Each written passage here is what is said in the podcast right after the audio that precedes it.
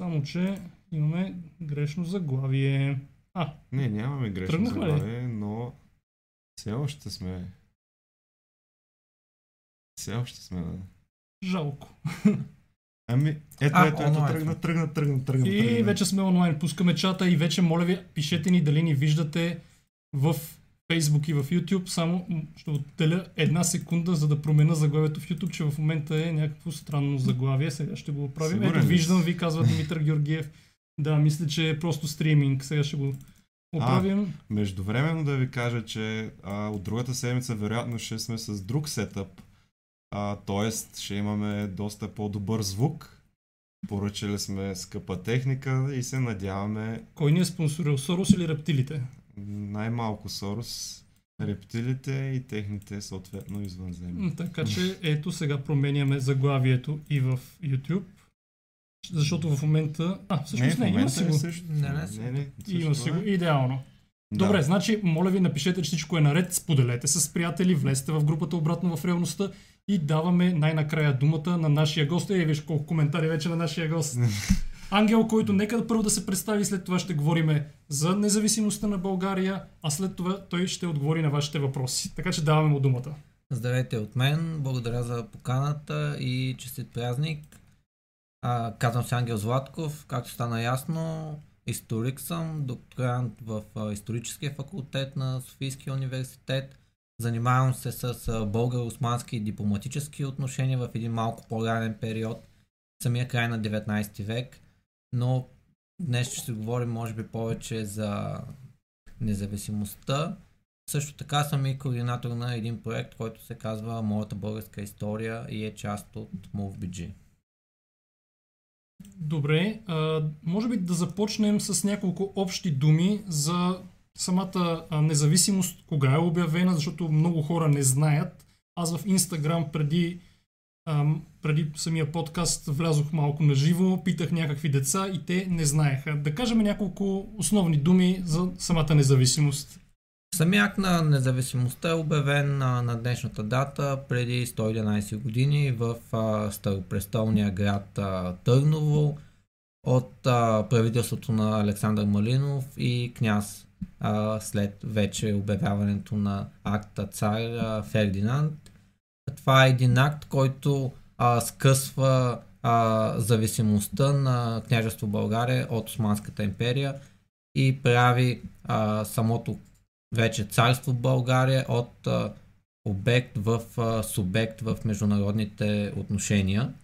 Може би празника дълго време беше неглижиран, хората още не могат да разберат какво точно се празнува, защото много малко е известно всъщност какви са ограничителните клаузи на Берлинския договор. Всъщност каква е зависимостта, която остава между княжество България и Османската империя след освобождението. На първо място трябва да кажем, че българският владетел се назначава от султана. Той получава султански ферман. Той се избира от народа чрез Великото народно събрание. Избора се одобрява от великите сили и получава ферман за това от султана. Това е било до 1908. Да. Същевременно България, княжество България няма право на независима външна политика. От една страна, а от друга страна за княжеството важат всички търговски споразумения между Османската империя и великите сили от преди освобождението. Т.е. княжеството наследява, така да се каже, неизгодните договори, които Османската империя, като болния човек на Европа, както често сме чували да бъде наричана, има с западните велики сили. Същевременно има един много друг съществен проблем, който възниква след акта на Съединението, че всъщност на практика Съединението се е случило, но чисто юридически според международните договори все още съществува Източна Румелия. Все още съществува Източна Румелия, която е част от Османската империя и българския княз, в случая Фердинанд, е княз на княжество България и генерал-губернатор на Източна Румелия, което поставя страната в един постоянен риск акта на съединението да бъде развален и поставя страната в едни много неизгодни дипломатически отношения с съседните държави. Самата тази зависимост продължава цели 30 години.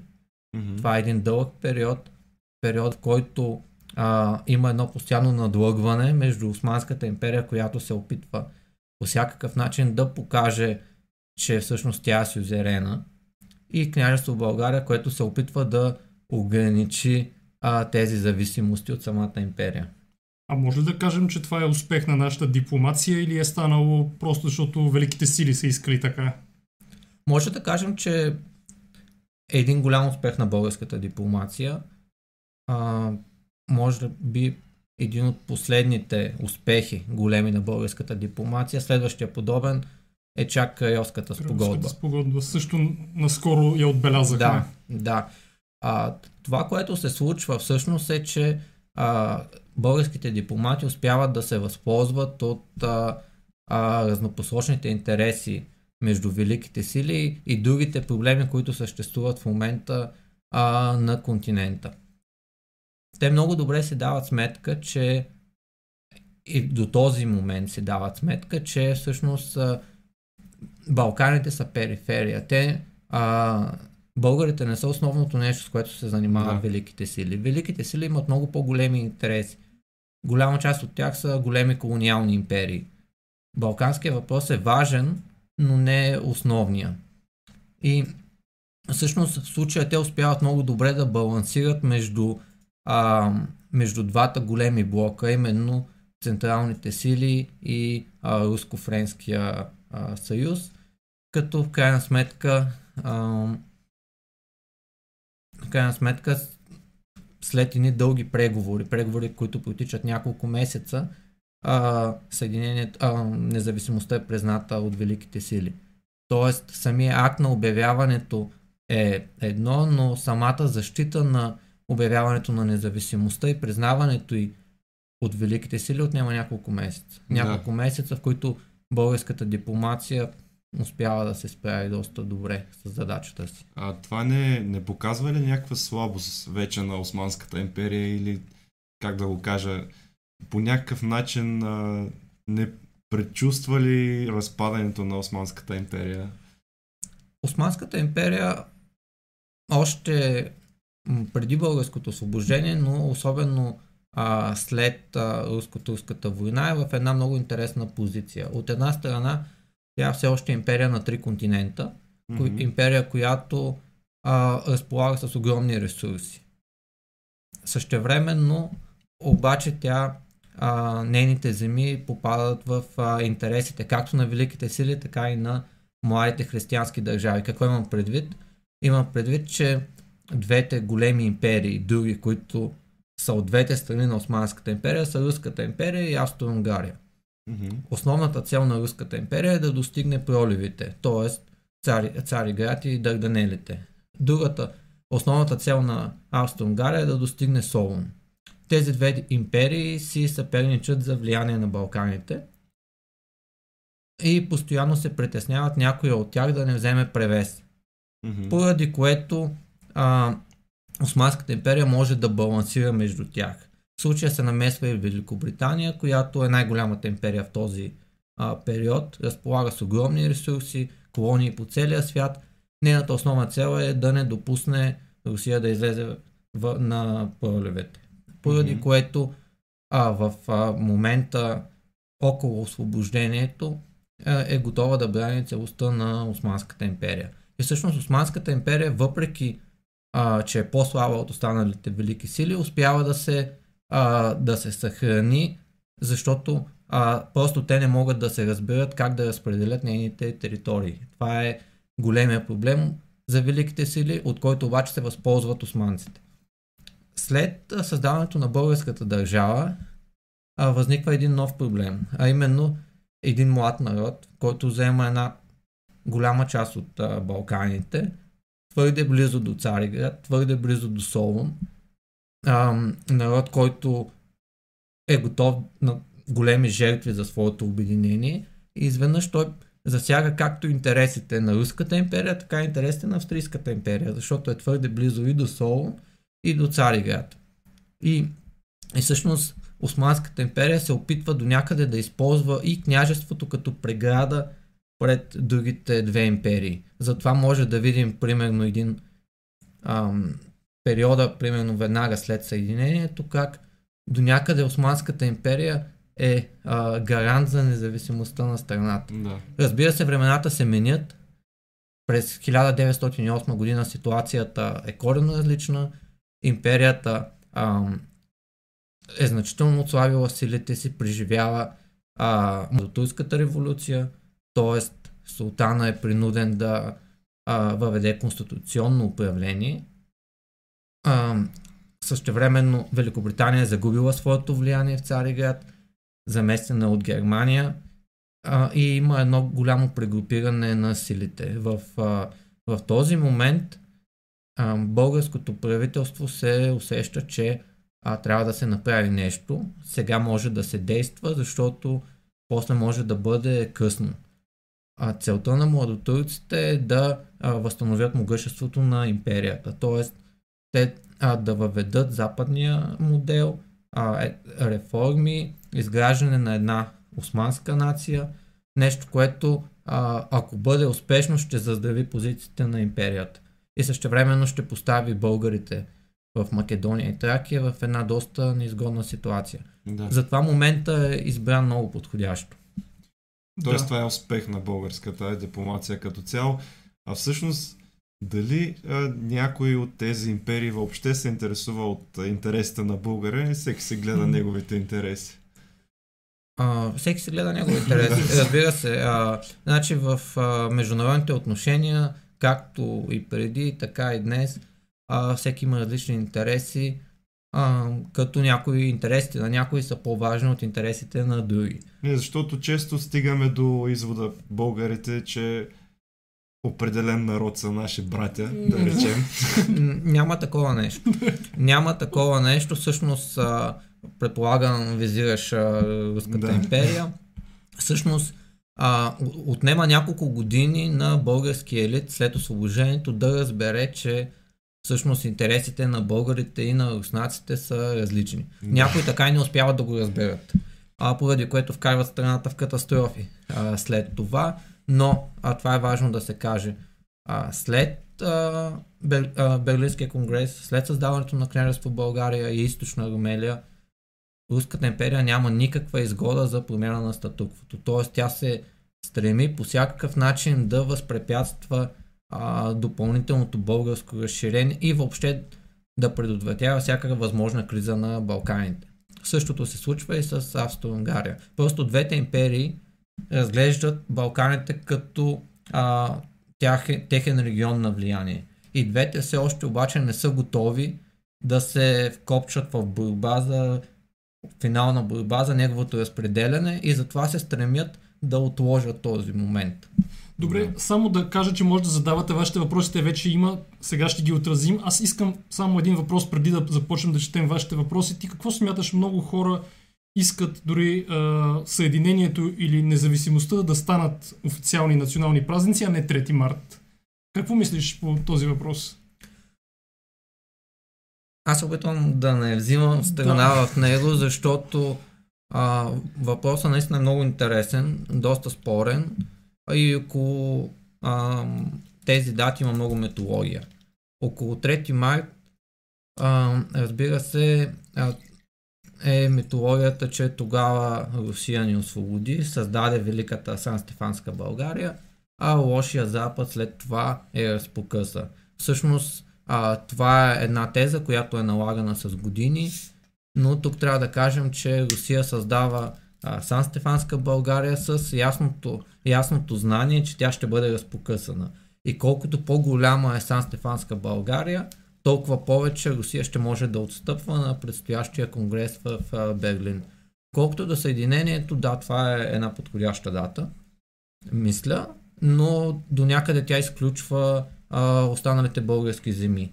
Тя изключва българите в Македония, българите в Беломорска Тракия, българите в Северна Добруджа, И не мисля, че е толкова обединяваща.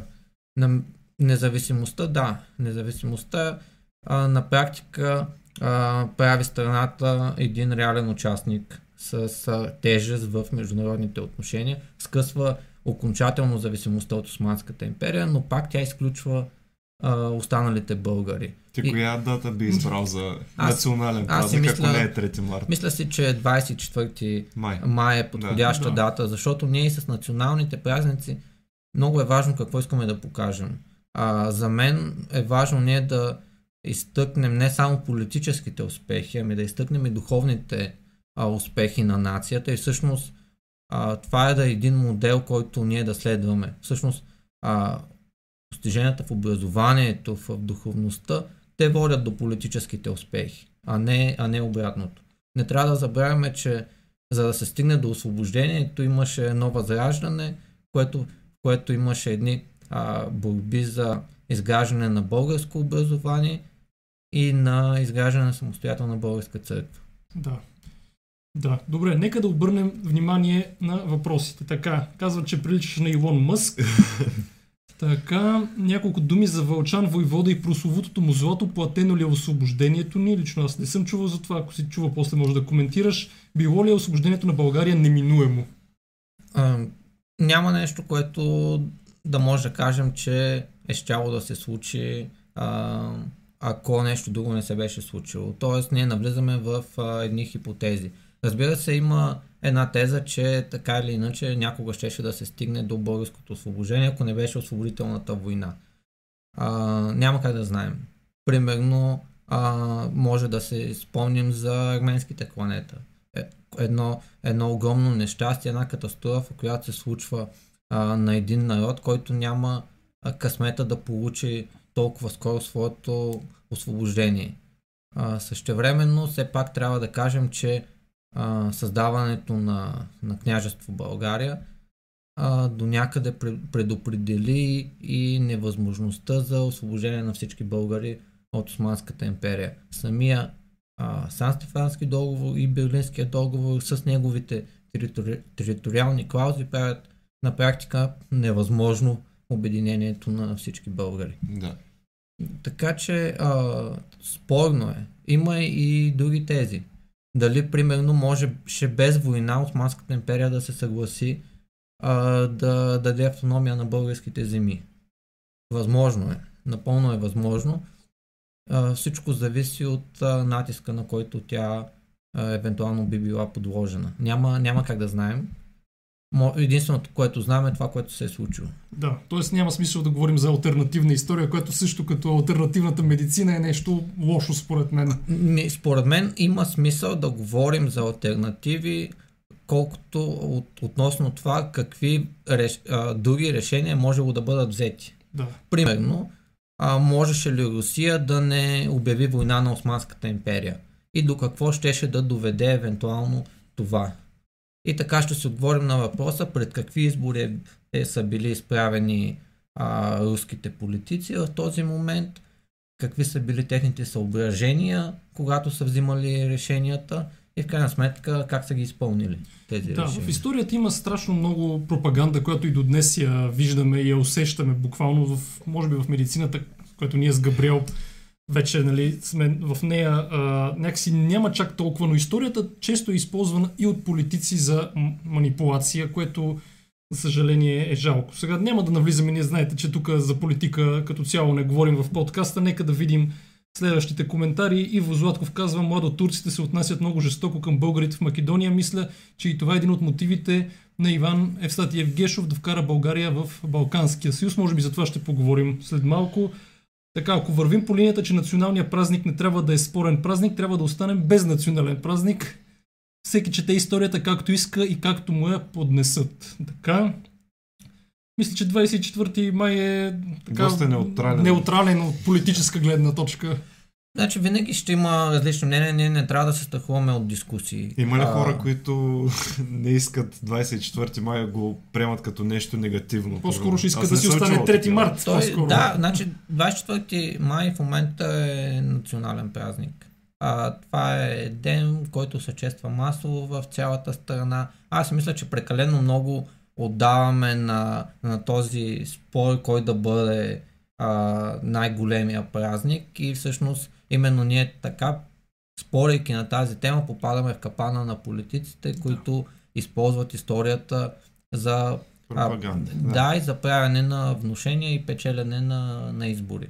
А колкото до въпроса за младотурците, то е много интересен, защото в началото самите български политици не са много наясно докъде как ще се развият нещата в Османската империя. От една страна младотурците обещават политически права на българите, обещават политическо представителство, обещават религиозни права. От друга страна обаче тяхната основна цел е в крайна сметка спасяването на империята. И по-прозорливите се усещат, че всъщност това основната цел на младотурците противоречи на основната цел на българите, а именно разпадането на Османската империя. И може да видим как дори в вътрешната Македоно-Одринска революционна организация, как една част от нея, лицето на Яне Сандански, активно сътрудничат на младотурците.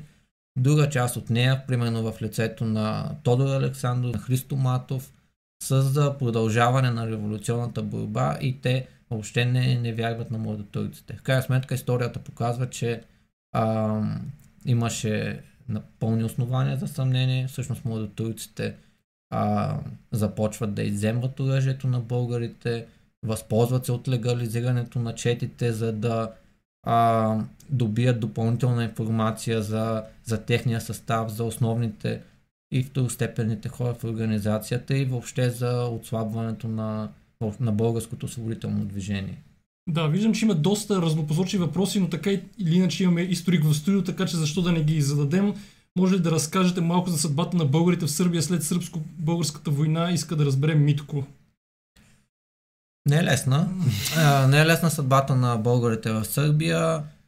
Всъщност драмата с тях започва основно след Сан-Стефанския мирен договор, в който Нишко е отстъпено на Сърбия, след Берлинския договор се отстъпва и Пиротско, и тук много интересно, че се отстъпва едно малко градче, което се казва Враня. Всъщност последствие именно от това градче сръбските чети навлизат в Македония, т.е. отстъпенето от Берлинския договор градче се използва за изходен пункт за сръбското проникване в Македония. С създаването на княжество България и в последствие, особено след съединението, Сърбия вижда, че изведнъж пътя и на изток се затваря, като същевременно пътя и на запад вече е затворен от голямата Австро-Унгария. И единственият път за нея, особено след загубата в сръбско-българската война, е придобиване на влияние в Македония.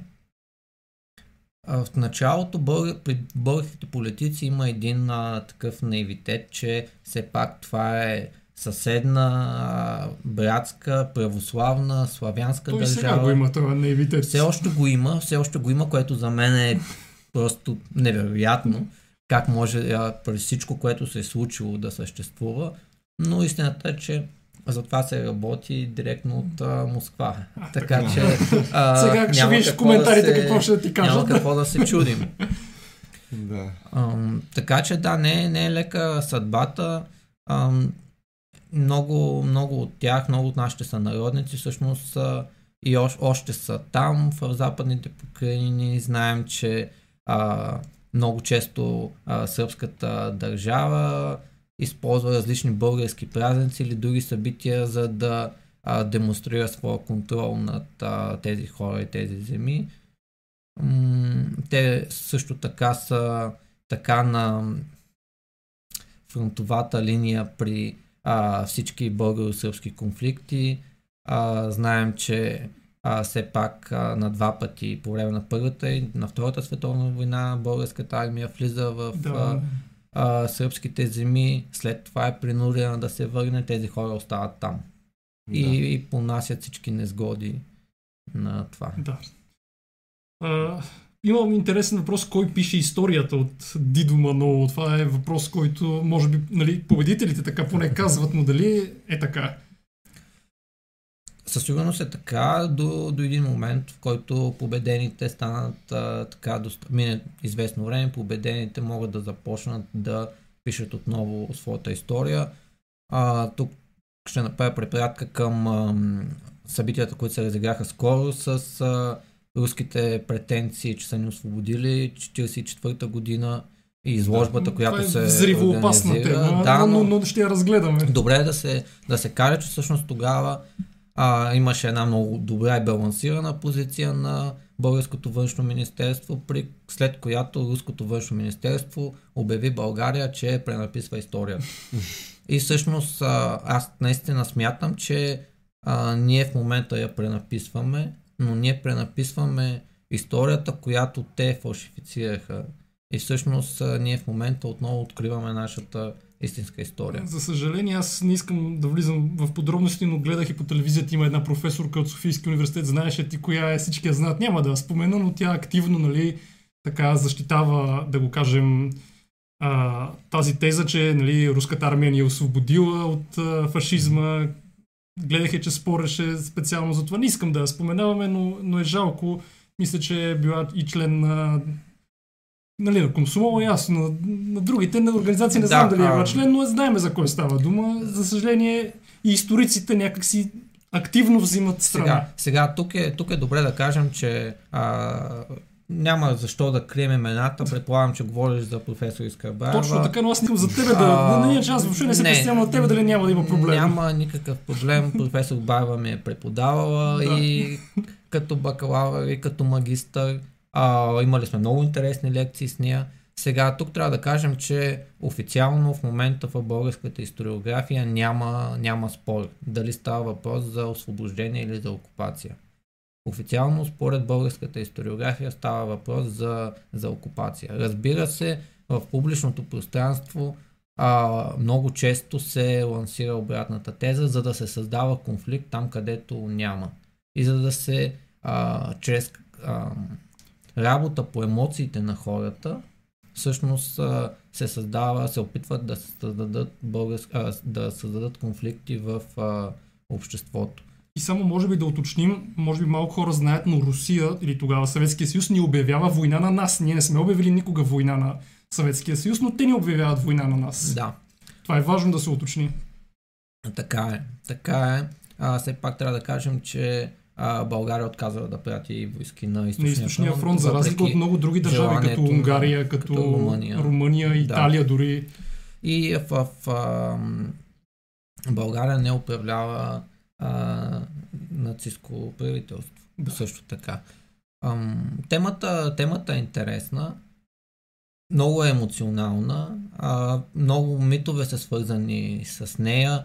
Разбира се, за да се обяснят действията на партизаните, на комунистите, преди това примерно септемврийското въстание, за да се оправдаят, трябва да се създаде един враг. Тоест, за да се оправдае комунистическите действия, трябва да се създаде България фашизъм. Хитлеров фашизъм е врага. За да се види, че всъщност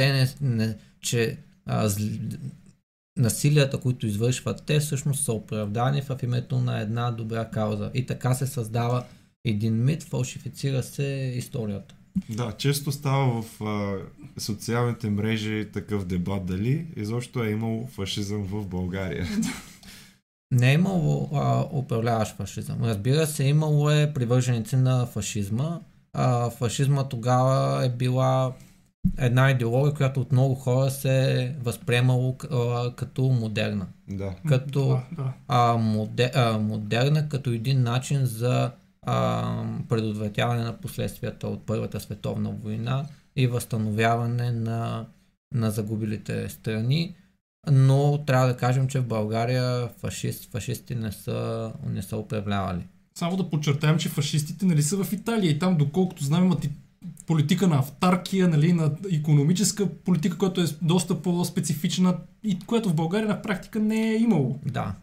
Има българи, които симпатизират на това, което се случва в Италия, но но в България няма фашистски режим. А имало ли такива групи като партизаните, примерно, само че да са фашисти? Има организации, но все пак не може да ги приравняваме. Едно е да има организация, която в мирно време проповядва дадена идеология.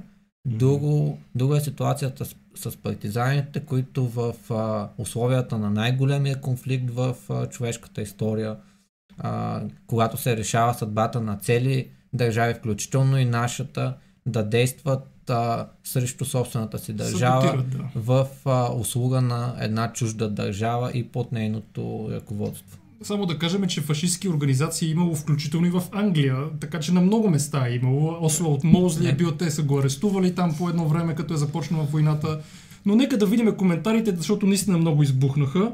Така, какво смятате за изоставането на България спрямо Запада след 1944 година и дългосрочните последици? Това сигурно ще го коментираме. Отново подобен въпрос. Неизбежно ли е било попадането под съветска сфера на влияние след Втората световна война? Мнението за периода на социализма в България? Така, 1944 година Кимон Георгиев е принуден да предаде държавния резерв на, естествено, братята руснаци. Евела, според вас нормално ли е да се учи българска история на немски в училище? Това пък не знам къде се случва. Така, след това ще поговорим за Македония. Така, ако още бяхме подробството на фашизма, Македония е българска и така нататък. Но нека да поговорим, може би, какво се случва след 1944 година, нали, на 9 септември, който също беше скоро. Идват Кимон Георгиев, нали, сменя се правителството на Константин Муравиев и след това какво се случва в следващата година, доколкото аз съм чел, се избива интелигенцията и така нататък. Да, сега тук е добре да кажа, че все пак аз не съм специалист в този период, мога да изразнявам моето мнение, но... Ние за това сме те поканали, за лично твоето мнение, нали? Всъщност това, което се случва, е, че България се създава една коалиция, още... Нейното създаване е заложено 1942 година, почва да се изгражда 1943 година усилено от Отечествения фронт. Всъщност, тук трябва да кажем, че комунистите не взимат сами властта на 9 септември. Това е всъщност привидно. Това е правителството на Отечествения фронт, в което комунистите имат ръководна роля, но все още не е еднолично техното ръководство. Следващите една-две години, основно заради факта, че България е окупирана от съветската армия и заради факта, че комунистите са изключително добре калени в тази дългогодишна нелегална съпротива, която те водят срещу официалните български власти, те успяват да си извоюват пълния контрол в Отечествения фронт, до там, че след подписването на мирните договори Отечествения фронт се обезличава и става една казионна организация, която всъщност създава едно фалшиво усещане за плурализъм в българското общество. То е тоталитаризъм. Това, което също е добре да се отбележи и според мен е много важно като поука, че в крайна сметка другите партии, които влизат в Отечествения фронт, влизат с идеята, че в един момент ще успеят да извоюват своята решаваща роля в него, обаче се оказва, че не успяват. Тоест, коалицията с злото обикновено води до още по-голямо зло. Това е добре да се каже и всеки един компромис много често води до обратния резултат от целта, с която той е направен. Типичен пример е Никола Петков. Всички знаем неговата съдба, но трябва да кажем, че той съдейства изцяло на комунистите. Той е важна част от Отечествения фронт по времето на Народния съд, по времето на избиването на българския политически елит. Може би за Народния съд трябва да споменем, защото много хора не знаят, особено от по-младото поколение. Аз пак казвам, че в Инстаграм, последвайте ни в Инстаграм, в Фибропедия и доктор Стефан Митев, направих кратък лайв. Те буквално, младите хора, стават дума около 18 години, не знаят абсолютно нищо за този период и специално за Народния съд. Народният съд е, така да се каже, един голям фарс, с който който е част от установяването на пълен контрол върху българското общество. С него е ликвидирана легално една част от българския политически и духовен елит. Присъдите са не част от тях са направлявани директно от ЦК на БКП и от задграничното бюро в Москва. Народният съд е народен само според наименованието си, както и Народна република България всъщност е комунистическа република България. Няма нищо народно в нея. Но това е едно използване на думите, с което се създава фалшива реалност. Фалшиво усещане за реалност. А всъщност дали има някаква аналогия с избиването по времето на Александър Цанков на хора? Тогава комунисти, нали? Той нали бяга в Австрия ли бяга? В крайна сметка стига до Латинска Америка. Да. Александър Цанков и там умира. Не може да има аналогия. Не може да има аналогия от гледна точка на това. Много често хора с социалистически разбирания дават за пример, че избивания винаги е имало между двата лагера. Най-лесно е така да кажем. Едните избиваха и другите избиваха и крайно време е да се помирим. Вече, тъй като всички бяхме лоши. Да. Нали? Само че истината е по-различна. Веднага всъщност това, което правят българските комунисти след Първата световна война, е, че се възползват от една голяма човешка трагедия, за да унищожат българската държавност. И в момента, в който българските офицери тайно по цели нощи скриват, разглобяват и се опитват да запазят от чужд контрол българското въоръжение, за да може страната да има отбранителни способности, комунистите правят всичко възможно да откраднат колкото се може повече от това оръжие, за да го използват срещу българската държавност, за вземането на властта. От тогава почва големия конфликт. За партизански цели, да го кажем директно. Големия конфликт, който продължава с септемврийското въстание, кулминацията можем да кажем, че е с атентата в Света неделя. Тук имаше въпрос за кой ми е любимия пълководец. Всъщност, тук трябва да кажем, че в атентата в Света неделя умират повече генерали, отколкото са умрели преди това в войните за национално обединение. И само можем да кажем, че това е най-големия терористичен акт в Европа до тогава. Да, така е. Целта на този акт е била да се унищожи изведнъж цялата официална власт с царя, с министрите и по този начин страната да бъде вкарана в един хаос, от който комунистите да вземат властта. Един огромен късмет е просто, че това не успява да се случи. Но представете си, разбира се, че има насилие след това при мерките срещу комунистите. Разбира се, че има хора, които пострадват без да са заслужили. Разбира се, че има и насилие. Има и неотговорни фактори, като примерно различни привърженици на ВМРО и на други организации, които извършват насилие. Ние това не трябва да го отричаме. Тоест, ние не можем да си позволим да възхваляваме един режим, само защото не харесваме повече неговите врагове. Давам пример. Много често отричането на Народна република България е съпъствано с едно идеализиране на царския период, което е грешно. Ние, в крайна сметка, не трябва да оборваме тезите на другия, да създаваме, да казваме лъжи и да създаваме една фалшива реалност. Всъщност да създаваме едни крайни твърдения, които няма да им доведат до по-добър. Понеже наистина имаше въпрос за любимият ти български пълководец. Аз бих казал, че може би Михаил Савов от гледна точка на това, че той е изключително спорна личност. Не мога да кажа по никакъв начин, че съм му привържен като човек и като политик, защото това е една изключително безкруполна личност. Както в личния си живот, така и в обществения.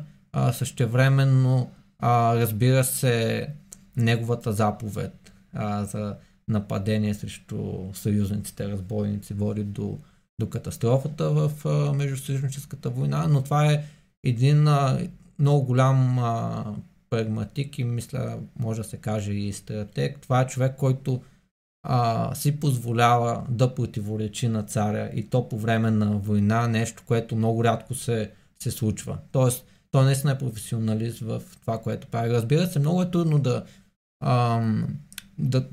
да класираме българските пълководци при положение, че имаме хора като генерал Никола Иванов, като Владимир Вазов, Иван Колев, Дрангов. Да. Не ми се иска да ги противопоставяме, защото това са хора, които всеки от тях е крайна сметка посветил живота си в служба на България. Лично е Георги Векилски, казва има. За когото се говори, че има ума на артилерист и сърцето на кавалерист. Иво Златков. Добре, само да прочетем няколко коментара, че пак се натрупаха пак по темата, след това ще поговорим по другите теми. Иво Златков казва: и Бенито Мусолини, създателя на фашизма, създава тази политическа идеология, след като изгонен от комунистическата партия. Така, Закон за защита на държавата 1924 е нещо ужасно, казва Николай Христов. Професор Философов, здравейте на професор Философов, така много се политизира подкаста и коментарите. Не смятам, защото тук говориме за неща, които са се случили. Това е железният човек. Да, железният човек не е редовният хейтър, да. Какво мислите относно тезата, че от 1000 години българите нямаме собствен елит? Аз, между другото, бих го подкрепил. От 1000 не, ама бих го подкрепил последните 100 години. Вижте, много е лесно да кажем, ние нямаме елит, ние нямаме водачи. Първо, трябва да осъзнаем собствената си отговорност като граждани, че всеки от нас трябва да се стреми, особено в момента, когато има много възможности за образование, за развитие, всеки от нас трябва да се стреми да бъде по-добър гражданин. И колкото по-добър, по-знаеш гражданин си, толкова повече ще допринасяш за развитието на твоята държава. Именно това аз разбирам и като патриотизъм. От тази гледна точка, вместо да казваме, че нямаме елит, може да се опитаме да изградим един елит и да станем част от него.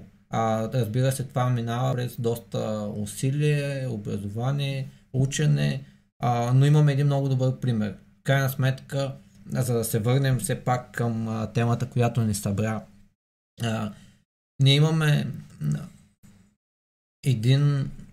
едни хора, които изграждат българската държава от нищото. Буквално от нищото за няколко месеца се създава една нова държава. Институциите се изграждат в продължение на години, но тази държава вече в началото на 20 век е водеща сила на Балканите, а 10 години по-късно успява да победи голямата Османска империя. Създават се едни, бих казал, доста добри български дипломати. Дипломати, които успяват да прекарат страната през една криза, каквато е българската криза след съединението и абдикацията на княз Александър. След това голяма част от тези хора са същите, които след това защитават и независимостта. Тези хора успяват да съхранят България и след Първата световна война. Разбира се, че правят грешки. Обаче всеки прави грешки. Ние не можем да кажем, че нямаме дипломати при положение, че имаме доста успешни дипломатически ходове. Разбира се, имаме и грешки. Същото е и с военната стратегия. Да, имаме блестящи победи, правим и грешки, но не можем заради грешките да премахнем и да очерним едни хора, които са посветили живота си на България и са жертвали са много и са постигнали редица успехи. Да, ето доста коментари се насъбраха и Вета Анатолий Георгиеви. Може би ако не е имало 3 март, предполагам, че нямаше да водим този безмислен разговор за национален празник за България. Та въпросът ми, ако не беше Руската империя, то кога България щяла да се освободи от 5-вековно робство и коя от държавите или империите би предприела тази стъпка? Може би, мисля, че поговорихме по това. Може би е добре да кажем все пак няколко думи, защото въпросът е интересен и се използва от политиците. Ние не може да кажем дали България щеше да се освободи без тази война. Това, което можем да кажем и не може да си позволим, поне аз не бих си позволил, въпреки политическите си убеждения, да манипулирам историята. Истината е, че в този момент няма друга велика сила, която е готова да воюва за България, за българските земи и която е готова да обяви война, за да даде някакъв вид автономия на българите. Разбира се, че тя го прави заради собствените си интереси. Но в случая тези интереси съвпадат. Да. В историята може да видим много често как едни велики сили в едни моменти си съдействат, в други не. Типичен пример са отношенията между Виена и Берлин. Двете страни си успорват правото за надмощие в германския свят. Много често имат общи интереси, но много често имат и различни позиции.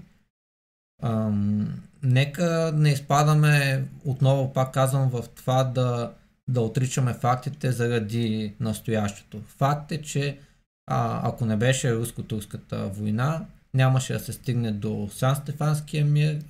Ако нямаше Сан-Стефански мир, нямаше да се стигне до Берлинския конгрес. Дали е имало друг начин? Сигурно е имало. Може би е можело да се постигне някаква автономия чрез колективен натиск на великите сили срещу Османската империя, но помислете си и друго. В крайна сметка през следващите години какви други големи политически успехи имаше срещу Османската империя на Балканите? Османската империя успяваше да балансира винаги между интересите на великите сили. И така тази империя, която всички очакваха едва ли не да се разпадне, болният човек в крайна сметка се разпадна чак след Първата световна война.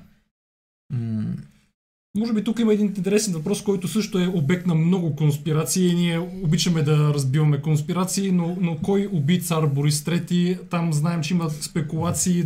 Даже има предсказания на Ванга, което никога не се е случвало. Между другото да кажа, прочетете книгата "Корона от тръни" на Стефан Груев. Аз съм я чел, прекрасна книга, където се описва живота на цар Борис III. Ако не сте го направили, незабавно го направете. Има различни версии. Разбира се, аз не съм гадател, не мога да кажа, когато няма ясни доказателства.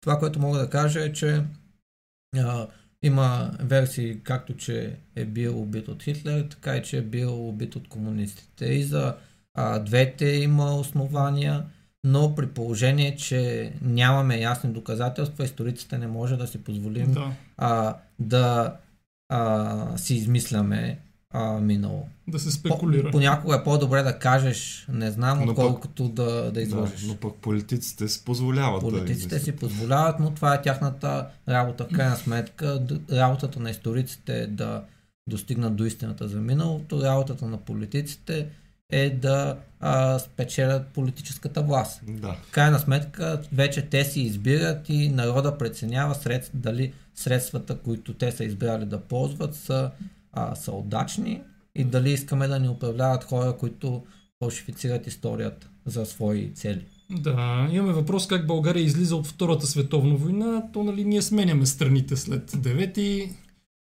и после се бием срещу Хитлер, да го кажем. В крайна сметка така наречената Отечествена война, това е след 9 септември, българската армия участва в настъпленията срещу Германия. Има кървави сражения, като това на Драва, в което хиляди българи загиват срещу много добре подготвената германска армия, така че даваме редица хиляди жертви във войната срещу Германия. Да, така че имало и такъв период. Тук е момента да кажа, може би, че съм част от една инициатива, казва се Ехо от войната, в която събираме спомени на последните български останали ветерани от войната. Когато се включих в нея, тя е по-стара инициатива, но когато аз се включих в нея, преди 3 години бяха останали около 2500 живи ветерани, в момента са по-малко от 500, взели сме стотици интервюта, техните истории са коренно различни.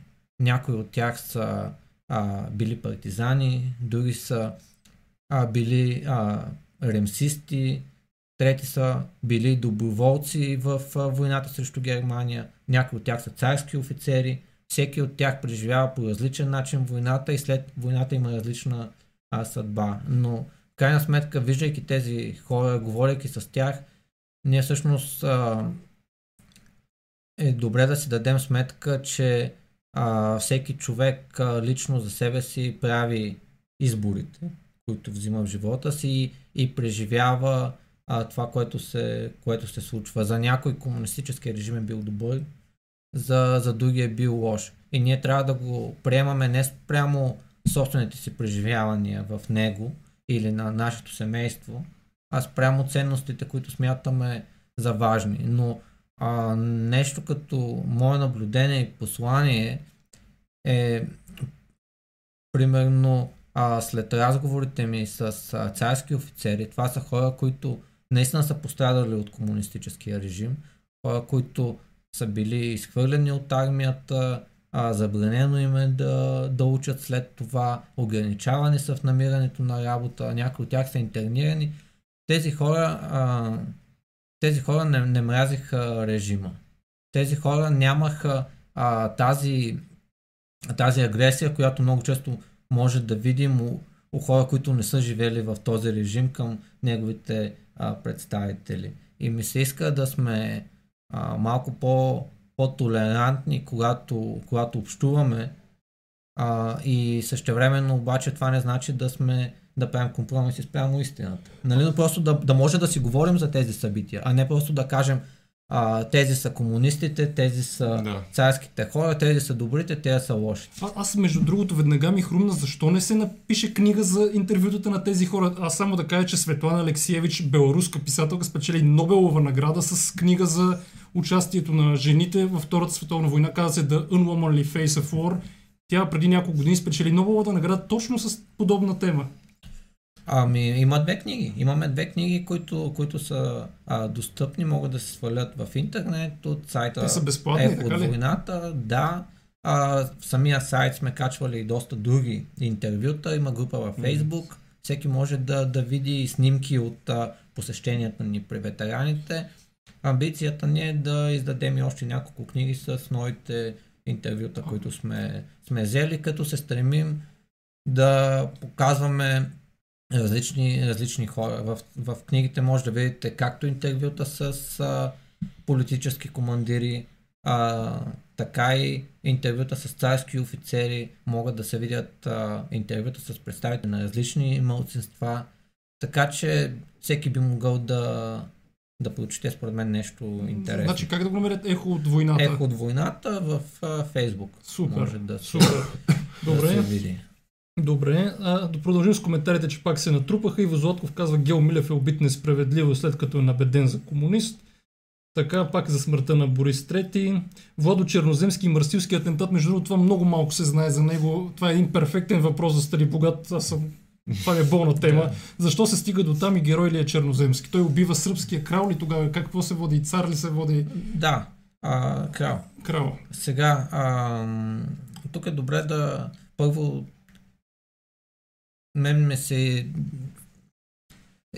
трудно е да кажеш, че някой, който е убил човек, е герой. Той е герой за едни, за други не е. Сега факта, че го е убил и е жертвал себе си, защото той жертва живота си за това, това е исторически факт. До това води сръбския режим в Македония. режим, който след Първата световна война прави всичко възможно за обезбългаряването на Македония. Забранен български език е забранен, хиляди хора са избити, хиляди са по затворите, а съдбата им е много тежка.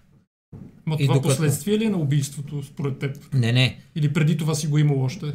Това започва още след влизането на сръбските войски в Македония по време на Балканските войни. Протича доста така засилено в периода между войните и след Първата световна война. Това е един процес, в който сърбите се стремят да денационализират българското население в Македония, които не могат да се поправят, просто да бъдат или избити, или изхвърлени. Имаше такъв въпрос преди, ние не го прочетахме, бяхме на друга тема, но има ли македонски народ и нация, ни питаха нещо от този сорт? Много е спорно. Разбира се, че не може да говорим за един български народ, една българска нация до, може би, 1944 година. В момента има много хора в Македония, хиляди хора, които смятат себе си за македонци. Доколко това е устойчива нация, защото все пак една нация се гради основно и на миналото, на общия спомен за миналото и общите стремежи за бъдещето. В Македония в момента има, според мен, една голяма криза на, както те го наричат, идентитетът. Да. Тоест, в момента хората там имат различни представи за това какъв е техния произход, каква е техната история, акцентират върху различни моменти от миналото на македонските земи. И ми се струва, че това по-скоро и политическата ситуация там в момента и икономическата ситуация водят до по-скоро желанието на хората в Македония въобще да избягват тези теми. Да. Но тук трябва да се каже, че България съществува една представа за това, че в момента хората в Македония мразят българите, че едва ли не там е опасно да кажеш, че си българин. Не е така. Аз съм ходил ходил съм много пъти в Македония, говорил съм с много хора, почти винаги получавам едно много добро отношение, напротив, хората, даже голяма част от тях са идвали в България, интересуват се от положението, тук голяма част от тях имат български паспорти. Да. Това ще я те питам за паспортите, дали една част от тях не се представят за българи само за да вземат паспорти, и това го има. Да, но все пак, за да вземеш български паспорт, ти трябва да докажеш български произход.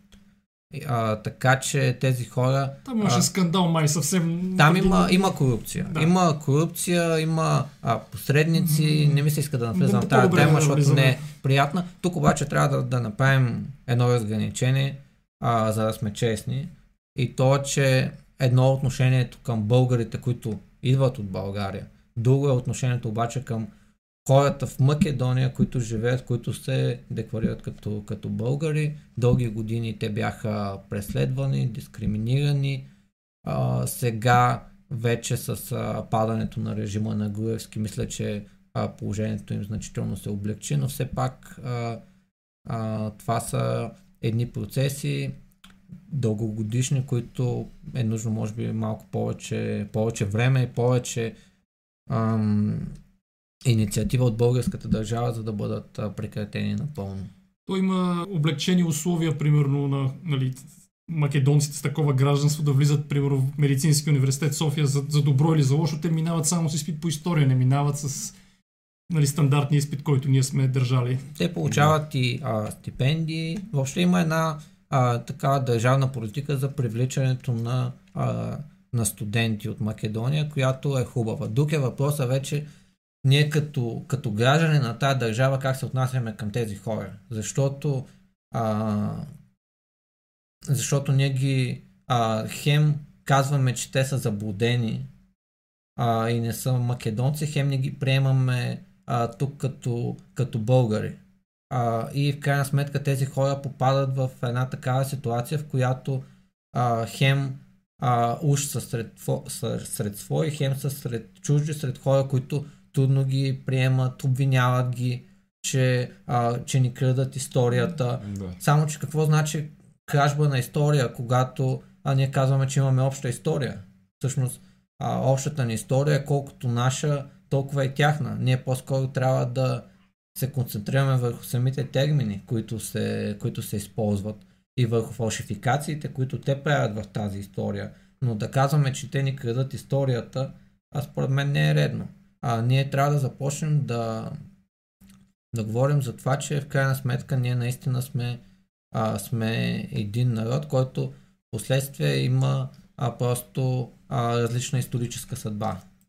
Да, понеже пак се насъбраха много коментари и пускаме да видим какво иска да кажат. Така казахме за Владо Черноземски. Много малко хора знаят, че на 25 септември 1932 година Българската работническа партия, в скоби комунисти, печели общинските избори в София от общо 35 общински съветника. Така комунистите печелят 19 съветника и кмета на София щял да бъде комунист, за да не се допусне това. Просто властите касират 15 техни общински съветника. Аз сигурност не го знаех. Това Димитър Георгиев. Да, това имах предвид, като казвах, че защитавайки едни позиции, обявявайки се против една гледна точка, ние не трябва да идеализираме другата страна. И разбира се, че в борбата срещу комунистите са нарушавани закони. Разбира се, че използвани са насилия. Разбира се, че в България след Първата световна война няма демокрация така, каквато ние я разбираме в момента. Разбира се, че царство България не е било икономически мощна държава, която е била образец за демокрация. Разбира се, че политическият елит в царство България не е бил съставен от едни идеални хора. Така да се каже, както стана дума и за Савов, изключително противоречива личност и много пластова. Същите са нещата и в историята, в различните етапи от съществуването на Третата българска държава, но в крайна сметка ние трябва да правим оценка спрямо ценностите, които изповядваме. И дори да погледнем и статистиката, ако имаме съмнения за ценностите. Вижте колко хора са избити, невинни хора, напълно невинни, в атентата в Света неделя. Колко хора са избити след 9 септември. И ако ги сравняваме двата режима, нали, всеки все пак може да наблегне на различни неща. Но нека да ги сравним с сега. Защото оценявайки всъщност комунистическия режим, ние трябва да го оценим спрямо сегашната действителност.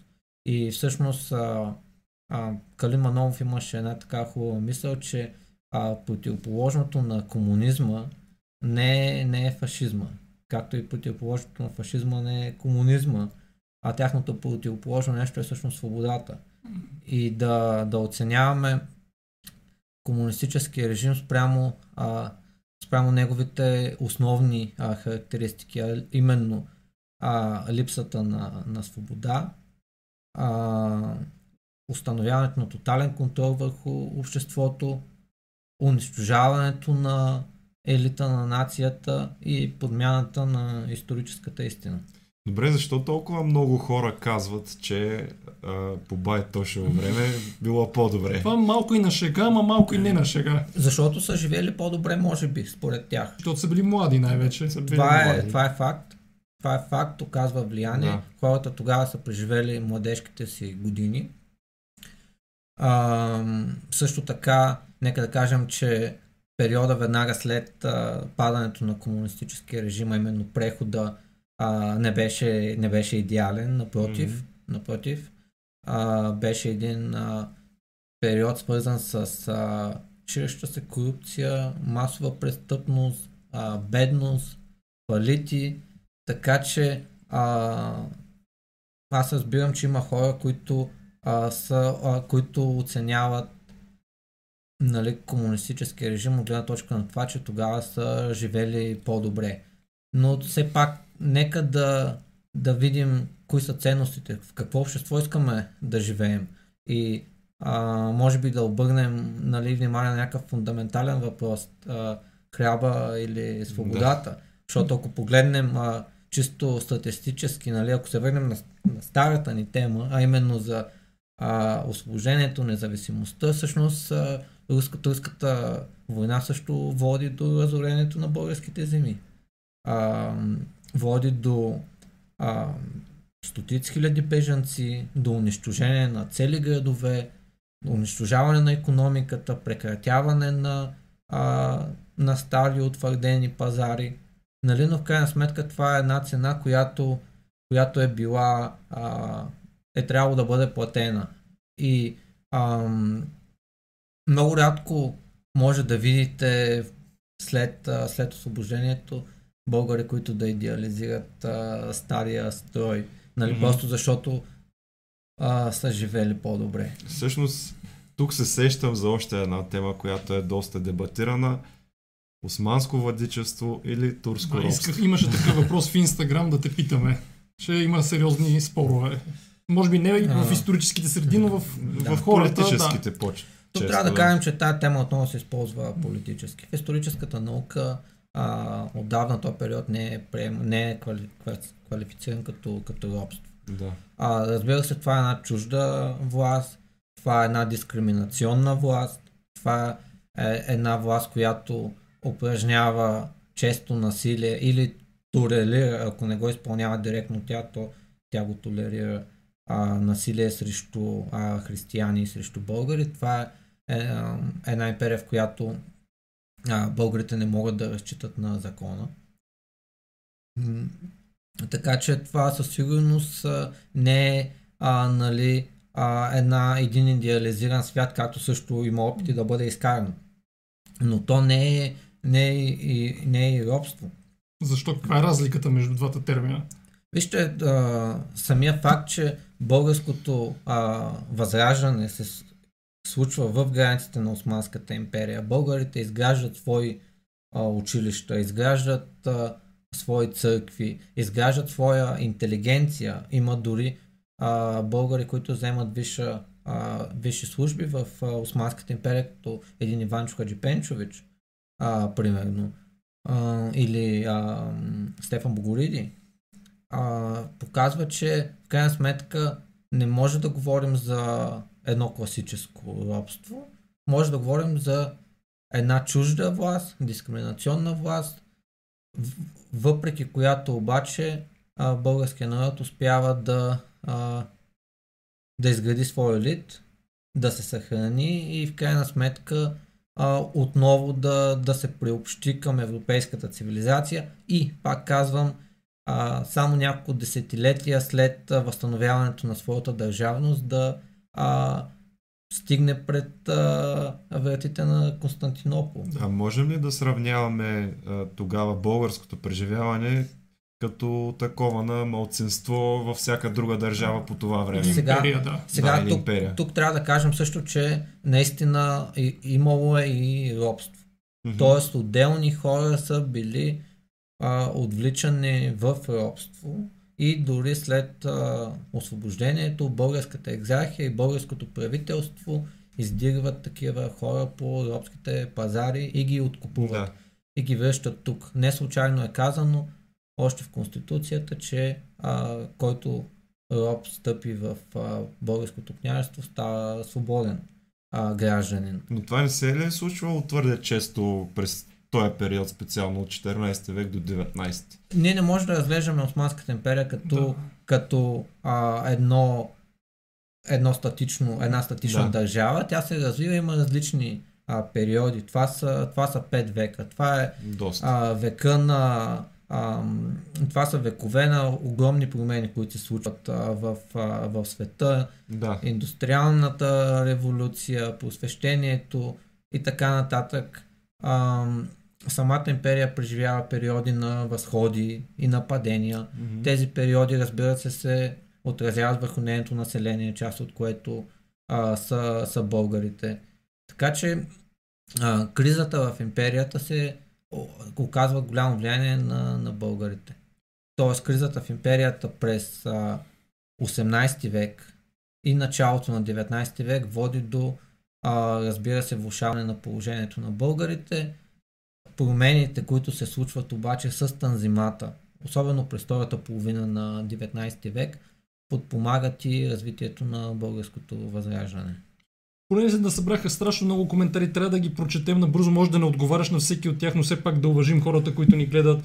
Провокативен въпрос на Пингуино: каква е връзката на граф Игнатиев с обесването на Васил Левски? Само споменам, че съвсем наскоро беше излязла една книга за граф Игнатиев от известен български журналист, няма да го споменаваме, но помните, хора ще се сетят коя е книгата и кой е журналиста. Какво мислите за проблема с пренаселването? Това е явно някаква шега.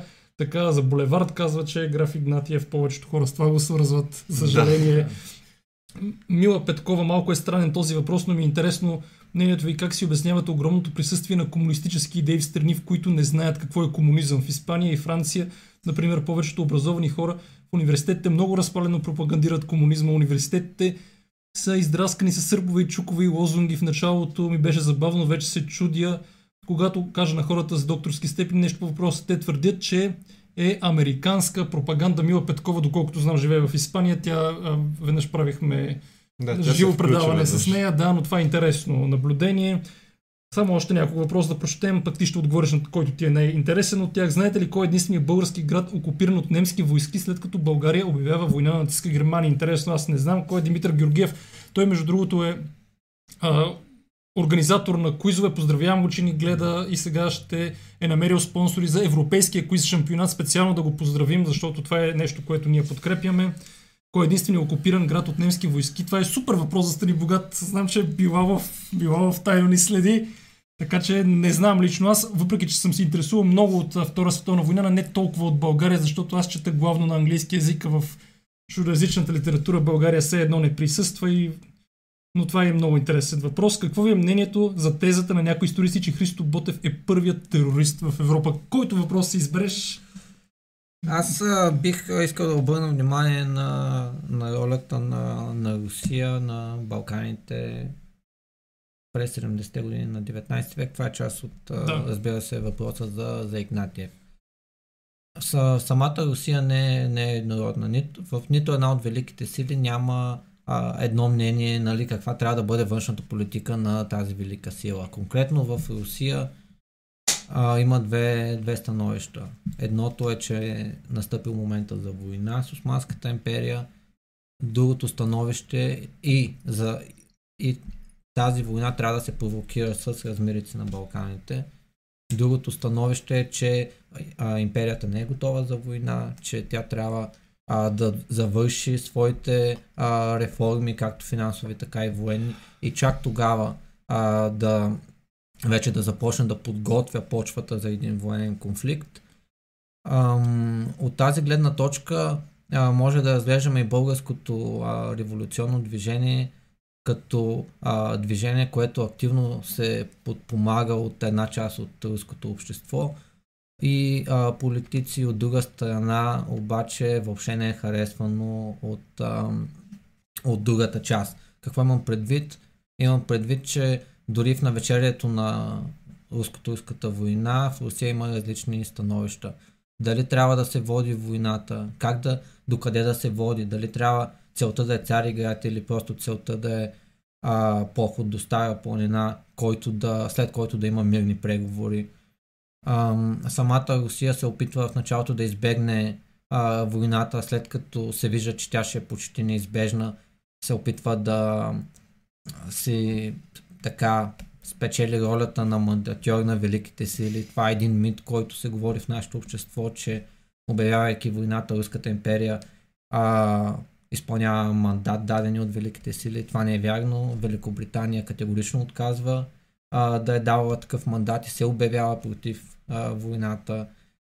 Същевременно Има две великобритански предложения към Австро-Унгария за съвместни действия срещу Русия, които щяха да доведат за руска катастрофа, което можем само да гадаем как ще да се отрази върху българските земи. Така че самата Руска империя, дори и по време на войната, показва различните мнения в нея. Примерно генералният щаб планира стигане до Константинопол. В същото време външният министър княз Горчаков изпраща послание до Лондон, в което обещава военните действия да се ограничат до Стара планина. Така че самата политика и самата роля на руските дипломати също е много интересна. Граф Игнатиев е руски дипломат. Граф Игнатиев е висш руски дипломат. Поста посланик в Константинопол е изключително важен. Затова натам не са изпращани случайни хора. Отделно граф Игнатиев много бързо успява да си спечели огромно влияние в Цариград. Сега, той е руснак. Не може да говорим за това, че той е българофил. Неговата работа не е да е българофил, сърбофил или така нататък. Да. Неговата работа е да прокара руските интереси. Да. И той го прави доста успешно. В крайна сметка, въпреки че Руската империя така загубва доста от постигнатото с Сан-Стефанския мир в Берлин, тя успява да постигне основното, за което е влязла в войната. От тази гледна точка за самата Руска империя революционното движение не е нещо удобно. От една страна тя трябва да го подкрепя, за да поддържа ролята си, за да поддържа ореола си за закрилника на християните в Османската империя и вярата у балканските християни, сред които и българите, че те ще се освободят с подкрепата на Русия. От друга страна обаче тя и тя не може да не публично да откаже помощ на българските революционери. От друга страна обаче тя цели да използва това революционно движение като повод за война. Същото нещо прави Австро-Унгария. Австро-Унгария през 70-те години един от основните нейни планове е организирането на една балканска криза, която най-често е разглеждана като провокиране на война между Сърбия и Османската империя, която да въвлече Русия да се притече на Сърбия на помощ, Австро-Унгария да остави двете велики сили да се бият, докато се изтощят и всъщност в този момент Австро-Унгария не нападне Руската империя. Това нещо на практика се случва. Ако се замислите какво се случва след как се развива тази криза, всъщност 76-та година лятото Сърбия обявява война на Османската империя. Разбира се, доста бързо е разгромена. Русия се принуждава да постави ултиматум на Османската империя и да мобилизира. Самия отказ на Османската империя да демобилизира своята армия е един от поводите за обявяването на войната от Александър II. И всъщност нещата се развиват по австрийския план. Двете империи се бият заради проблемите на Балканите и Австро-Унгария трябва да се намеси. Mm-hmm. Всъщност това и на всичкото отгоре получава две английски предложения за общи действия срещу Русия. И тук е много интересно защо не се намесва. Всъщност не се намесва, защото не знае как ще реагира Германия и как ще реагира Бисмарк. Всъщност Бисмарк може да остане неутрален, обаче може да нападне Франция и да довърши започнатото 70-та година с нов удар срещу Франция. Същевременно обаче може да помогне и на Русия и да нападне Австрия в гръб. Той все пак вече им е обявил една война и е спечелил. Така че именно тази несигурност кара австрийските военни да се обявят против изпълнението на този план. И всъщност така виждаме нещо много важно, което което във всички периоди от новата европейска история и не само от новата, че големите дипломати правят и големи планове, обаче са склонни да ги променят по всяко време спрямо риска, който се създава и се съществува.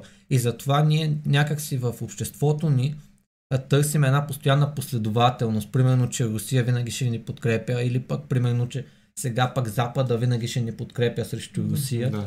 А тези неща не стоят така. Има опортюнизъм, да го кажа.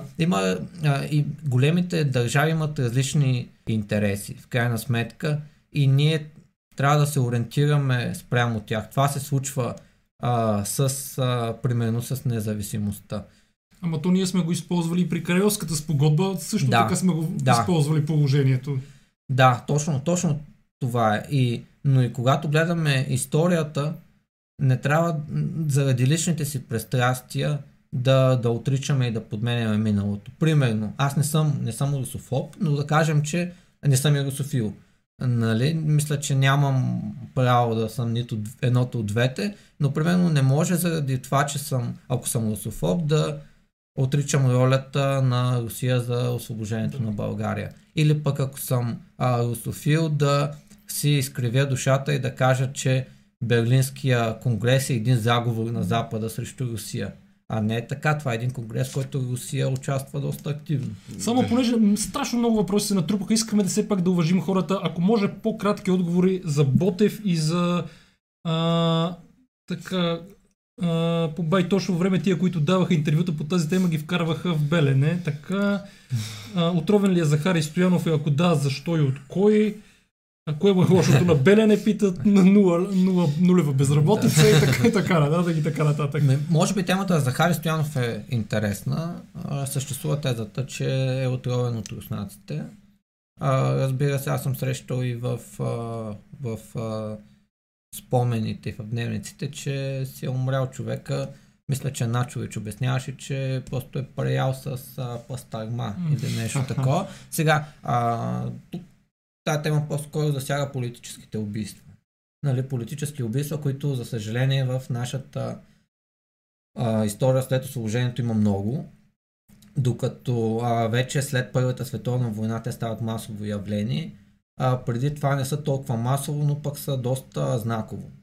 И трябва да кажем, че няколко от тях най-така важните, това са убийството на Стефан Стамболов, на Христо Белчев, а те са предшествани едно от убийството на Георги Вълкович в Цариград. Всъщност това е интересна тема, защото Георги Вълкович е един от така най-авторитетните българи в онзи период, общественици, дипломатически агент в Цариград. До някъде на него дължим решаването на българската криза след абдикацията на княз Александър, човек, който се противопоставя на опитите на Русия да установи контрол върху страната и в крайна сметка заплаща с живота си. Но при него е ясно кой го е убил, има документи, как след това Руската империя се опитва да прикрие следите към убийството. Има едно друго убийство, обаче, което е много по-интересно, на Стефан Стамболов. Все още буди спорове. Кой е инициирал убийството? Знаел ли е Фердинанд? Знаел ли е Константин Стоилов?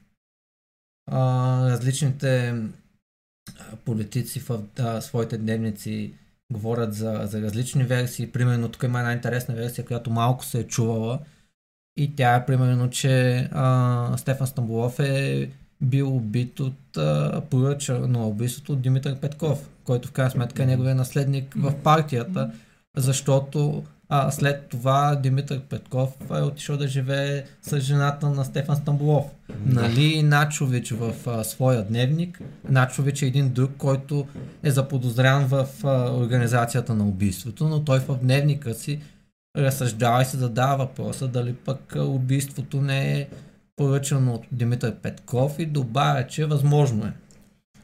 Така че има много неща, които... А има ли реални доказателства за убийството на Стефан Стамболов? Или просто не се знае кои са дали то е станало с съдействието на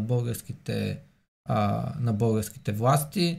Не се знае дали те са участвали в поръчката. Съществува тезата, че Стамболов е бил прекалено известен на Запад и те са искали да го ликвидират. Съществува и другата теза, че пък е бил прекалено неудобен за Руската империя и тя го е ликвидирала. Има някои неща, които докато не видим конкретните документи, можем само да гадаем и за съжаление обикновено гадаем спрямо своите собствени пристрастия. Понякога е по-добре да кажем. Отново няколко въпроса наистина ще помоля с няколко изречения за отговори, защото знам, че е трудно историк да говори накратко, искам много неща да разкажа, но наистина искаме да уважиме хората и да им се чуе въпроса. Людмила Комсалов, Македония българска, казва Радослав Ханджиев, защо в училище не се учи по-обстойно за освобождаването на Южна Добруджа? То много неща не се учат обстойно в училище, според мен. Ще кажете ли нещо за връзката Левски Граф Игнатиев? Пак Мерлин настоява за това. Понеже обичаме да правим аналогия с други държави, това, което преживява България от 89-та година, сам с кой исторически период и на коя държава може да се сравни? Какво може и да очакваме за в бъдеще? Дидо пита, защо масата от либерали са против провеждането на марша памет на генерал Христо Луков? Избри си някои от въпросите, наистина кратко. Ще започна с Южна Добруджа. Поне моята теза е, че за да говорим за освобождаването на Южна Добруджа, всъщност трябва да кажем защо изгубихме. Южна Добруджа. Трябва да кажем, че в Южна Добруджа българската армия се бие срещу руски и румънски войски. Това е една тема, която не се харесва на много хора. Дълго време не се е говорила, именно, че в Първата световна война се бият българи срещу руснаци. И ги побеждаваме. Въпреки че дори руснаците смятат, че българите няма да се бият срещу тях. А сметка се оказва, че любовта към отечеството е по-важна от различните филства и фобства. Така че според мен това е една от основните причини. Даже много малко хора всъщност знаят за съдбата на Южна Добруджа, да не говорим пък за съдбата на Северна Добруджа. Съдбата на Северна Добруджа е много интересна. Съжалявам, че съм по-обстоен, но всъщност Северна Добруджа е дадена на Румъния като компенсация за Бесарабия. Тоест една от основните цели, с които Русия влиза в освободителната за нас война, или поне за една част от нашия народ, е да се върне контрол върху Бесарабия, който дава и контрол върху делтата на Дунав. И всъщност Румъния въобще не иска да отстъпи тези земи на Русия, но в крайна сметка голямата империя се налага и Румъния е компенсирана с Северна Добруджа. Разбира се, въпреки че не я искат, след като я получават, правят всичко възможно да я освоят и да я обезбългарят, и така малко по малко, година след година там български елемент намалява и се замества от румънски колонизатори. Така че за това още по-малко се знае, по-малко се говори. Добре, за Христо Луков или с кой друг може да се сравни периода след 89-та? Може би с другите посткомунистически страни, поне това би бил моя отговор. Можем според мен да го сравним до някъде и с периода след освобождението, без да правя аналогии, че имало с думата освобождение, по-скоро искам нещо друго да кажа, че отново трябва да се изградят едни институции, които са били просто имитация на институции преди това. И всъщност след 89-та година новия, но той не е много нов, защото той е основно изграден от стария политически елит, трябва отново да изгради едни демократични институции и да направи държавата една работеща държава. Процес, който протича и до ден днешен. А за Луков, не го харесват, защото То първо самия Луков е доста спорна личност. Сега тук, за съжаление, той е използван и от двете страни. И от двете страни е използван, както и от тези, които организират марша за него, така и тези, които организират контрапротеста. Крайна сметка, според мен добре е да оставим човека и на мира и спомена за него да си вече да се изгражда от историците, а не от различни политически и идеологически групи. Да, ето още няколко интересни въпроса. Кой предаде Левски? Трябва ли Георги Димитров да се счита за национален предател, след като той провежда кампания за вписване на народност македонец в личните документи на българските граждани? Ами, аз сега не искам да влизам в ролята на Божидар Димитров, защото сега лека му пръст на човека, не всеки имаше тези възможности, и смятам, че това не е правилното поведение. Аз не мога да отговоря на въпроси, на които историческата наука не е отговоря, още повече, че съм и извън периода. Да. Това, което мога да кажа е, че, изискват, първо не е ясно дали ще бъде открита истината, кой предаде Левски. И второто, което е важно е, че начинът да открием кой предаде Левски е всъщност да има хора, които учат османо-турски, които да бъдат подкрепени от държавата и обществото, за да отидат и да четат османските архиви. И там ще се видят неща, които няма да ни се харесат.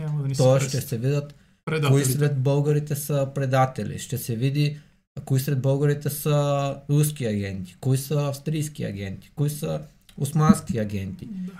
Неща, които със сигурност няма да се харесат на обществото. Много личности, може би, ще бъдат, така да се каже, низвергнати след това, но според мен е крайно време да го направим. И вместо да се пишат всяка година хиляди статии за Левски, които разглеждат едни и същи спорни въпроси, без да има нещо ново, което да се добави, просто да бъде изграден един екип от хора, които да отидат и сериозно да изследват този въпрос. Това е добре, че го казваш. Но тук нещо друго искам също да кажа, извинявай, че те прекъсвам, много се спекулира с тая тема. С това, че българите сме предатели, с това, че сме предали Левски, с това, че след това никой не е отишъл да го освободи,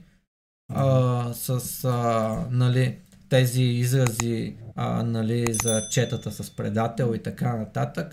В крайна сметка ние първо трябва да се дадем сметка, че това нещо се говори нарочно, за да се обезверим, за да не си повярваме, че може да работим заедно и да изградим нещо. И второ, в крайна сметка ние трябва да се поставим на мястото на хората, с които за които изследваме и за които говорим. И много е лесно да съдим. Много е лесно да кажем, че някой е предал, примерно друг революционер, но ние не сме преживяли нещата, които той е преживял, защото много често тези предателства са съпъсвани с едни човешки насилия, с заплахи към техните семейства, един огромен турмоз, който никой от нас не е преживял, и ми се иска да не сме толкова крайни. Да, живеем в друго време. Има хора, които успяват да бъдат твърди до последно. Има хора, които умират по време на изтезанията. Има хора, които се жертват семействата, но има хора, които и в крайна сметка се пречупват. Ние не знаем какви ще бъдем. И според мен не е редно да съдим, а просто да констатираме фактите. Добре, пак бързо няколко въпроса, че наистина искаме да ги зададем, и след това може би ще се ориентираме към приключване, но има доста. Така, какво е съхранило българската нация през турското робство, атеизмът или вярата в Христа? Коя институция е запазила държавността, църквата или някоя друга? Така, град Кула, само да кажем, че град Кула е бил окупиран от нацистите. Благодарим на Димитър Георгиев и той ни благодари за поздрава. Коя институция е съхранила българското съзнание, да го кажем? Аз бих казал, че семейството го съхранява най-вече. Защото първо тези опити за създаване на долна граница на началото на възраждането с различни неща, като паисиевата история, като началото на танзимата, а и прочее и прочее, всъщност са доста изкуствени. Истината е, че паметта се е съхранила в семействата, някъде по-силно, другаде по-слабо, другаде е била изгубена, но в крайна сметка спомена за това някъде се е предавал. Тоест по-скоро е семейството, отколкото вярата. Също манастирите. Манастирите също са едно място, в което се съхранява спомена за миналото. И разбира се, съществуват и документи. Много от тях вече не са стигнали до нас, но тези опити, нали, основно през 19 век за унищожение на ценни средновековни документи са истина. Много документи са били изгорени по манастири, по частни библиотеки. Същевременно различните империи изпращат свои емисари, които издирват и изнасят от тук ценни документи. Самата Османска империя също, нейни интелектуалци се интересуват от ранната история на империята и от там, нали, и от информацията за държавите, които са съществували преди идването на османците тук.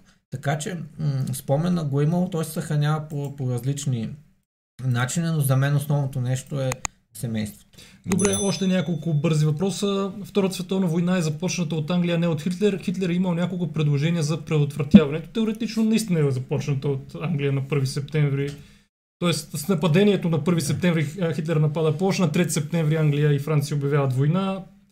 Това не ни е темата в момента. Вярно ли, че Чърчил и Сталин са разпределили Европа? Религията не е лошо нещо, казва Iron Man. Кой е Гаврил Кръстевич и причината за написването от него на българска история? Може би това е по-интересно. Гаврил Кръстевич е една изключително подценявана личност. Всъщност това е последния главен управител на Източна Румелия.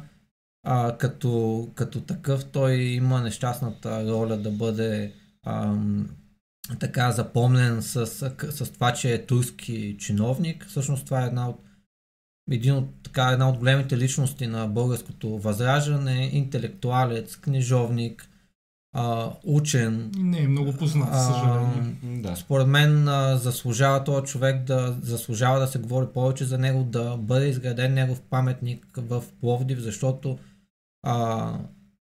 този човек, ако искаш, можеше да предотврати съединението.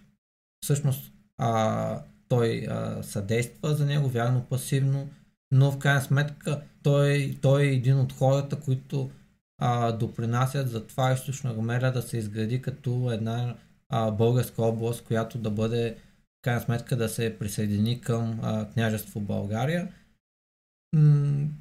Да, добре, да видим други въпроси, пак бързи зададени. След освобождението от какви етноси е съставено мюсюлманското население в България? Истинско ли е така нареченото percentage agreement между Сталин и Чърчил? Това вече казахме. Истинско е. Истинско е. Така, може би за мюсюлманското население е добре да кажем нещо, защото тук също се спекулира.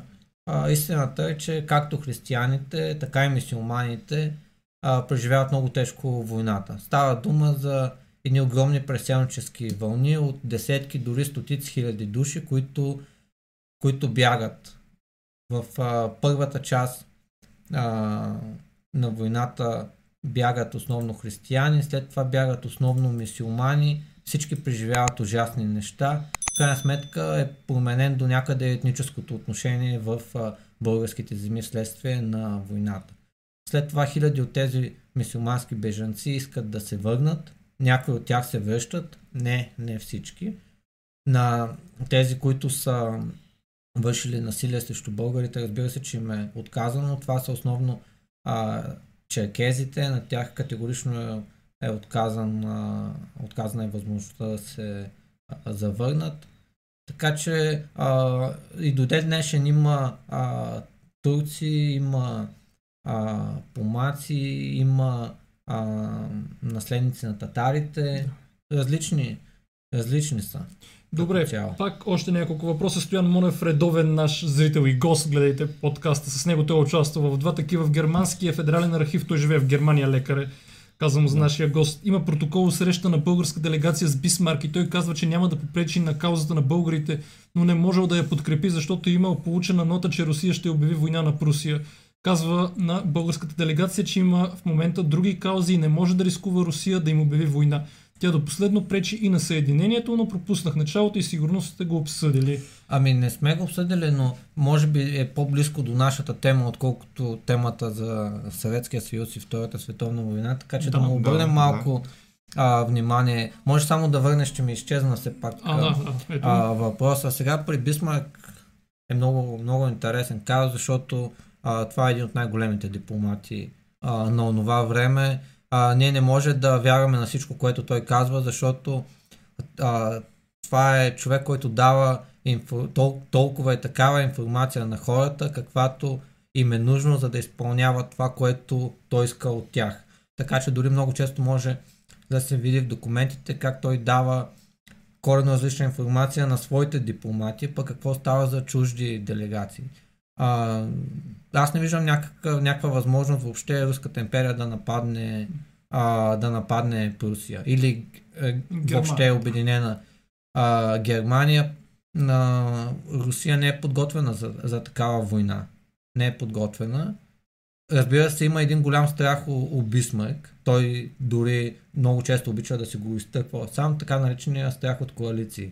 Тоест Бисмарк се е притеснявал от една възможна коалиция между Франция, победената Франция от него, евентуално победената Австрия от него и Русия срещу Германия, в която Германия така ще изпълни ролята, която често изпълнява Полша в европейската история. Затова той се опитва да поддържа добри отношения и с Русия, и с Австрия. Затова се изгражда и този съюз на тримата императори, който по-скоро е демонстративен, отколкото истински съюз.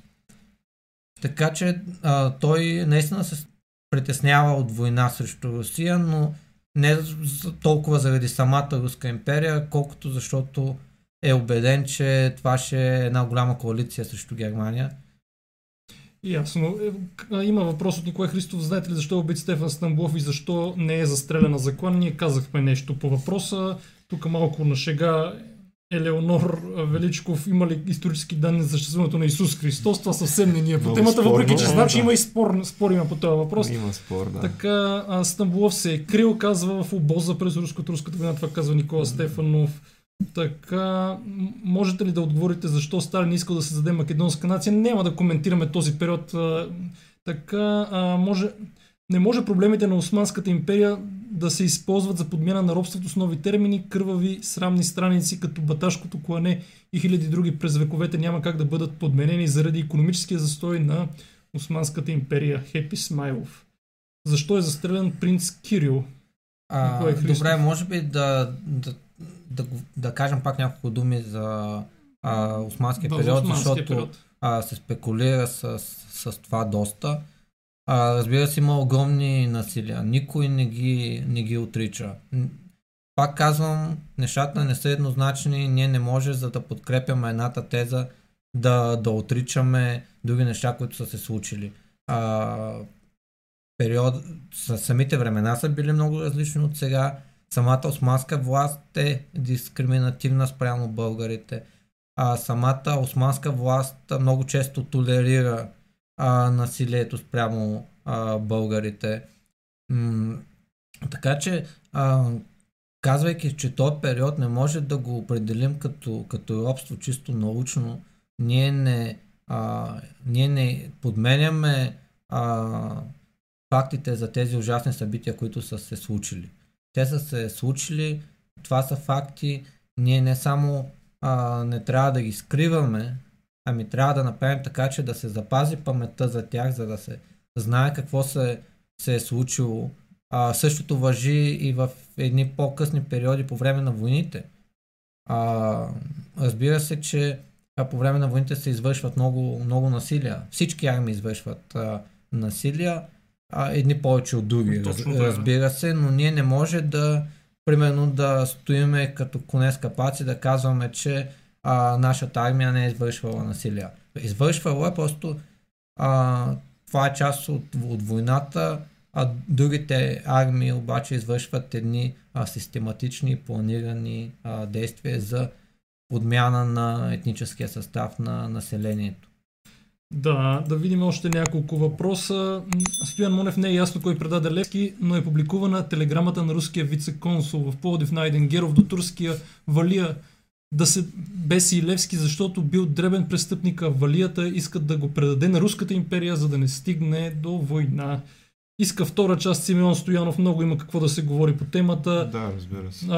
Така, един от най-големите български военни успехи, битката при Дойран или Дойранската епопея, това въобще пък не го засегнахме, има много какво да се каже за него. Това обсъжда Бисмарк и с Кайзера си и нотата също има. Мисля, че не е обект на мнение, но дали е лъгал, не знам, казва Стоян Монев. И мнението за Георги Марков, това пак не е в този период. Може би финални думи, аз искам да обобщиш за днешния ден и да препоръчаш книги, които да се четат по темата или въобще за българската история, които смяташ, че хората трябва да прочитат. Аз споменах Корона от Трън, ти може да кажеш други, които са ти направили важно впечатление. Да си направиш реклама на Моята българска история. Още сега харесайте във Фейсбук Моята българска история, но нека да направим едно обобщение. Сега, може би максимата, че нашата свобода от нас зависи, е най-важна и обобщава всички периоди. Ако българския политически елит тогава не беше обявил независимостта, нямаше никой да ни я подари. Ако беше отлагал твърде много, може би никога нямаше да се случи. В крайна сметка, много е важно да се каже, че с политическата власт се носи голяма политическа отговорност. Това е нещо, което между другото Бисмарк го осъзнава. Той всъщност казва, че когато от неговите действия зависи съдбата на няколко десетки милиона германци, той не може да си позволи да действа лекомислено. Тази своя отговорност в онзи момент съзнава и българския политически елит, затова и успява да постигне редица успехи. Не ми се иска заради определени грешки, които се извършват, да създаваме едно впечатление, че че сме нямали добра българска дипломация, че дипломатите са били лошите, военните са били правите, че елита е бил корумпиран. Истината е, че това са били едни основно хора, които са работили за България, така както те разбират своята работа. И някои са направили грешки, други не. Нашата работа е да кажем кои са фактите, не да обвиняваме. Това казвам, не може да обвиняваме хора за неща, които без да сме преживели това, което те са преживели. Това за мен е основната поука от историята въобще и да се концентрираме върху събития, които по-скоро ни дават добър пример и ни служат за вдъхновение. И именно обявяването на независимостта е едно такова събитие и може да се види колко добре то е премислено, как всъщност се създава една връзка между миналото, между настоящето и бъдещето. Тогава самата независимост е провъзгласена в старопрестолната столица. Самия княз приема традиционната българска титла цар, а не примерно крал, както приемат сърбите. Mm-hmm. Така че може да видим как има едно многопластово държавническо мислене. И как едни хора, които са имали много по-малко възможности от нас за знание, за развитие, не само от нас, но дори от на дипломатите и политическите лидери на великите сили. Защото в онзи период говорим за една потомствена аристокрация, която за това се обучава. В крайна сметка те успяват да защитят българските интереси и да допринесат за това в момента да живеем в една наша българска държава. Да. Това е добро обобщение. Да препоръчаш книги? питат за личности, за книги. Бих препоръчал да се четат повече дневници, защото в дневниците хората обикновено споделят информация, която първо после не е преработена спрямо случилото се, и второ, много често споделят и съкровени свои мисли. Споделят и неща, които много често се пропускат в историографията. Един много хубав дневник е този на Константин Стоилов. Друг много хубав дневник е на Григор Начович. Те достъпни ли са в книжарниците въобще? Как може да се намерят? Аз като ходя съм си купил няколко исторически книги, но е много трудно в книжарниците някакси на български език, поне такова е моето виждане. Има малко книги за този период. Сега може и да говоря глупости, но като отидох, специално за българското участие в Първата световна война, мен ме интересува, имаше малко книги. Има книги. Доста се пише на историческа тема. Въпросът е, че малко от нещата, които се пишат, дават нещо ново. А именно тези дневници, примерно на Стоилов и на Начович, в момента не са достъпни в книжарниците. Могат единствено да се намерят в антикварни книжарници, и пак трудно. Или в библиотеките. Един друг много интересен дневник е този на правосъдния министър по време на Балканската война. Всъщност с него може да се види как той вижда избухването на войната, какви са били заседанията на Министерски съвет. Много често в дневниците може да не служат като коректив. Примерно историографията казва, че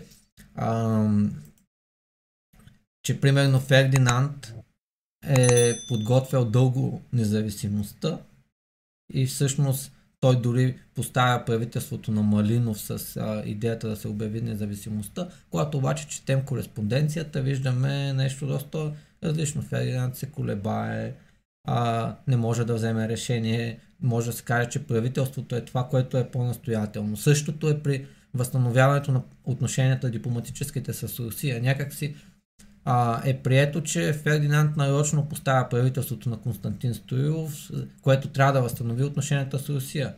Истината отново е обаче, че когато правителството намира начин за възстановяването на отношенията,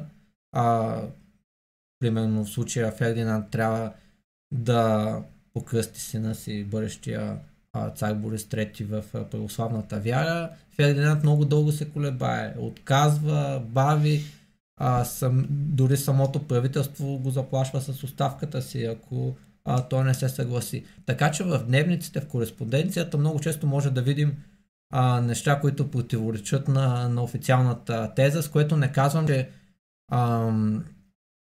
че това, което пише в учебниците, не е вярно. Напротив, просто казвам, че е добре да се четат и други източници, за да се види колко многопластови са събитията, как историята се гради от различни личности с свои идеи, как дори някои хора, които обикновено са приятели, имат близки отношения като Стоилов и Начович, изведнъж се оказа, че имат много различни идеи за развитието на страната и се разделят.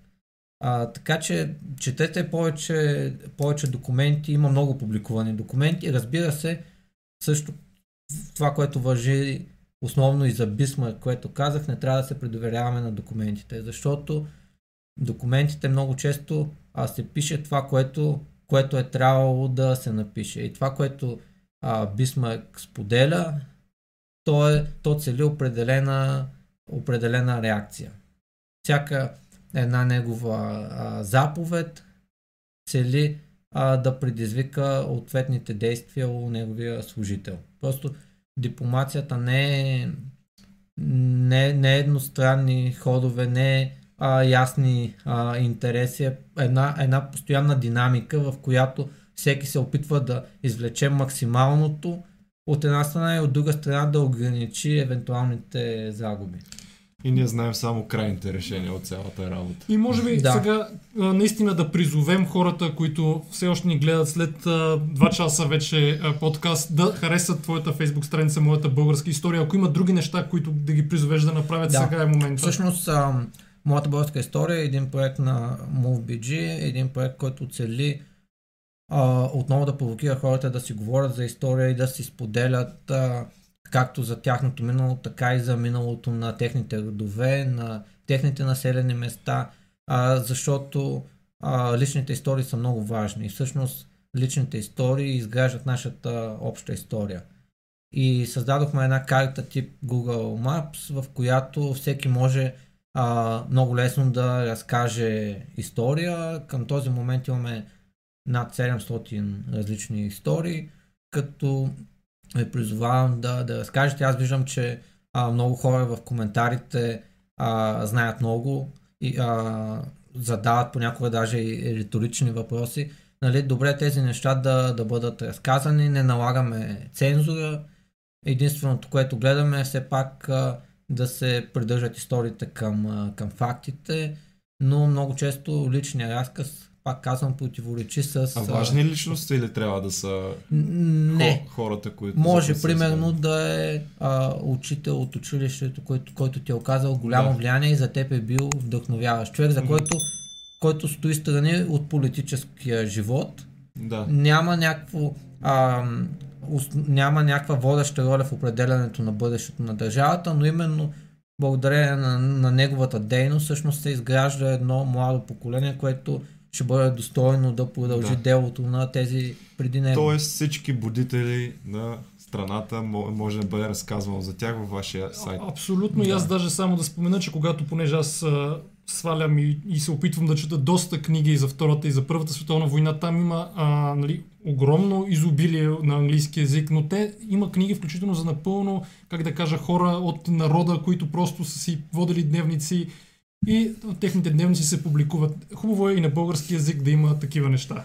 Да, разбира се, и пак да кажа, именно това би ни направило много по-толерантни, защото дори да определяме, примерно, комунистическия режим като престъпен, факт е, че тогава е имало хора, честни хора, които са живели добре в този режим.